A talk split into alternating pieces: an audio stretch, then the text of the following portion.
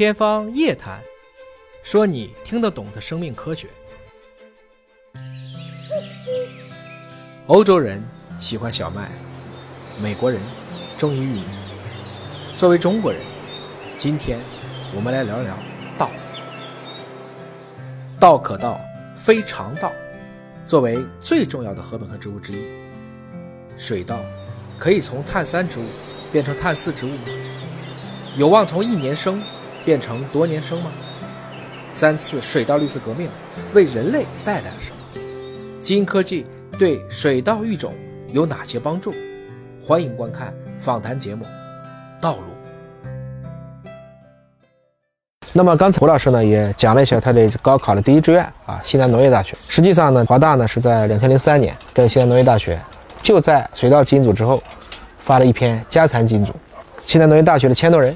向仲怀院士，那现在他叫这个西南大学了，合并了。那么向院士当时讲了一句话，我印象非常深，叫做一个物种基因组的完成就意味着这个物种科研和产业的新开端。换言之呢，在今天的新的记录下，也有人这么讲，所有的物种都值得重做一遍。因为华大呢在成立第3年就一起跟袁隆平先生合作，其实做我们叫水稻基因组项目。水稻基因组项目呢说起来跟两位还都有渊源，包括在2002年4月5日在科学 Science 封面杂志选的也是您的老家啊，是在云南，在这个红河州的哈尼族的梯田，非常漂亮啊。包括今天的深圳国家基因库的建筑也是从这样一步一步下来。那我想问一问，就在水稻基因组刚发表那一刻，两位当时知道这个消息有什么感受？当时在考虑什么？那胡老师先来，请胡老师先讲一讲关于水稻基因组的那一刻。这个还是记忆犹深的。当时看到发表文章，我们正在实验室里面，但是我们有我是中国的。日本的、韩国的、印度的、非洲，还有老挝、东南亚的很多学生都在一起，就一起在聊。因为当时这篇文章写得很丰满，一看感觉我们来国际水稻所以后回去要失业了，因为我们是不存在对吧？回来我们肯定是有工作的，但是其他国家的说为什么失业呢？就聊起来说，你看这个基因组都测序完成了。上面的每一个碱基都知道了，每一个基因都知道功能了，对吧？回去大家干就是可以了。我们来这里学这么多技术，学这么多知识，回去好像没有多少用了。因为我们实验室不做功能的，做功能的是排名实验室，我们是做 mapping 的， mapping 就是基因挖掘的。大家觉得干嘛还要去挖掘呢，对吧？还要去做 QTL 分析呢，还要去建图呢？你看这些都有了，我们构建那么多群体有什么用，对吧？然后每天不停地去跑那个板啊，跑那个胶，对吧？凝胶电泳，哎呀，当时觉得这个东西好像一下就把所有人的希望破灭掉了，对吧？基因组一出来，这个武器，超级武器是一扫一大片，什么都被它扫倒掉了。但是后来慢慢的就其实才意识到，即使基因组完成了，基因功能知道了，但事实上后来仔细一看，不是这回事情的，只是一个草图，对吧？包括同期发表的梗稻的，对，当时是一种巨大的冲击，觉得要改方向了，不能再挖掘基因了，基因都被这篇文章挖完了。但是反过来到现在为止，其实很多水稻里面的基因功能我们是未知的，对，所以这个基因组本身的不停的精进，不停的去把基因组完善，把功能挖掘出来。就像我刚刚讲的，野生种里面。包括栽培种里面很多基因我们以前是没有认识到，没有挖掘出来，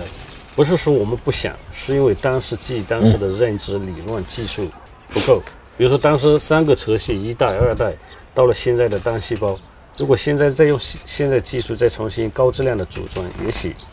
就会更方便大家用。工欲善其事，必先利其器啊！胡老师从一个学生的角度分享了，作为一个中国其实听得很明白啊。中国的学生在那刻还是很爽的，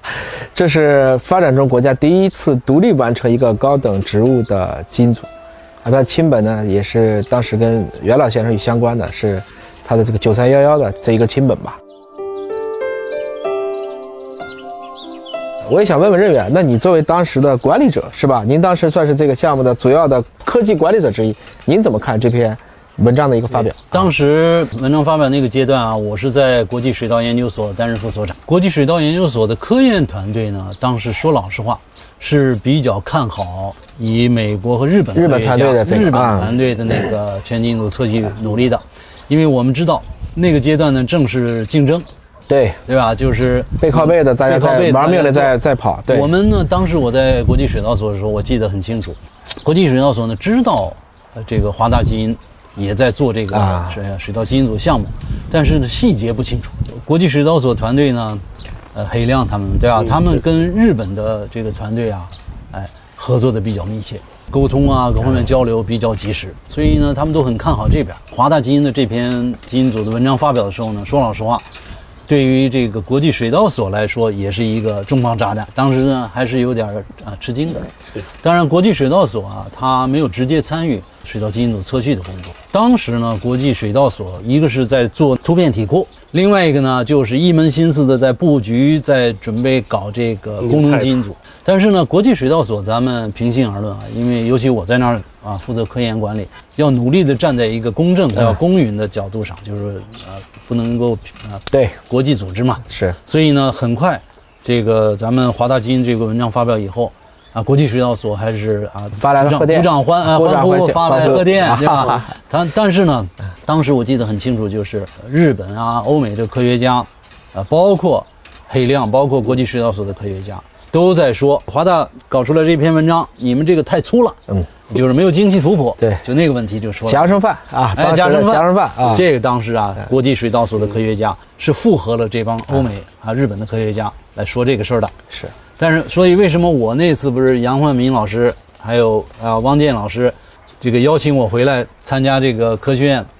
科技部科学院那个论证会嘛？对，我就坚决的，我就很高兴就回来了，我就来希望在那个会上。能够替华大来发声，跟国家要提这个建议，说国家应该投资来把精细图谱搞出来。这个也感谢各位高人贵人的相助啊，使得后来水稻基因组的成就啊，也写到了中央的这个相关的工作报告当中去。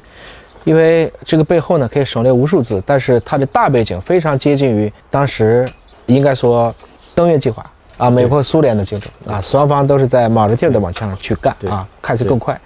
实际上就在华大4月5号在科学上发表完，日本的团队1周以后也在 Nature 就是自然杂志上发表。当时就写了一句，我第一次读这个原文的时候觉得很奇怪，他写了一句这个饭得做熟啊 ，the rice must be well cooked。我当时说怎么会在这么一篇文章写这么一句话呢？后来这个就是说的夹生饭啊，因为实际上给华大当时的时间，给华大当时的成本都只有日本的1/10啊。那么这篇文章呢，最后润稿的时候。啊，这里面还是请了一个很了不起的大家，吴瑞先生，就是卡斯毕，当时支持了中国康奈尔大学的教授。他呢，其实最开始先发现了碱基的延伸，启发了3个，最后做出了3个测序法。那后来呢，他也是一直在积极的致力于，像杨振宁和李政道先生一样，另外2位呢是支持物理，我们叫卡斯毕 physics， 而他是 biology， 也支持了大量的我们今天中国非常多的了不起的。在生命科学和生物技术产业的这些精英和学者们，请他帮着这个润色这篇稿子，所以这个稿子呢写的读起来既丰满又流畅。那么其实在这个之后呢，我们还做了非常多的一些相关的研究，因为一个物种基因组出来之后呢，正如胡老师所讲的，它当然是一个突破，然而它仅仅是一个突破的开始。后面我们看到了，就因为有了水稻的一个标准的基因图谱啊，当时为什么不做小麦，其实这也是它跟物种相关。水稻4亿个碱基，人有30亿个碱基，而小麦有160亿个碱基。小麦它的这个栽培走是一个6倍体，还是个1元的多倍体，所以它可能没有这么好做。而就在水稻的这个基因图谱解密了以后，我们看到了有更多的中国科学家乃至全球科学家，相当于拿到了一张可能不是那么清楚，但是已经基本有一个世界地图了。他已经可以自由的，不管是探险，不管是航海，还是从事其他的自己的科学研究。所以后来呢，我知道又进行了一系列的合作，比如说跟这个菲律宾水稻所一起还测序了3000株水稻，对，那也是非常大的一个群体重测序的项目，可能就是去比较胡老师刚才希望的这些分子标记也罢，这些更好的一些 QTL 的性状也罢等等啊，大家都在通过对不同水稻的可能相同基因的多态性，在对比表型去寻找我们更多的将来可以选育的标记。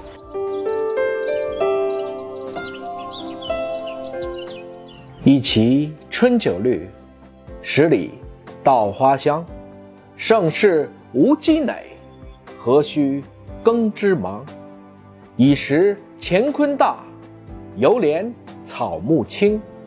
百姓盼无忧，万物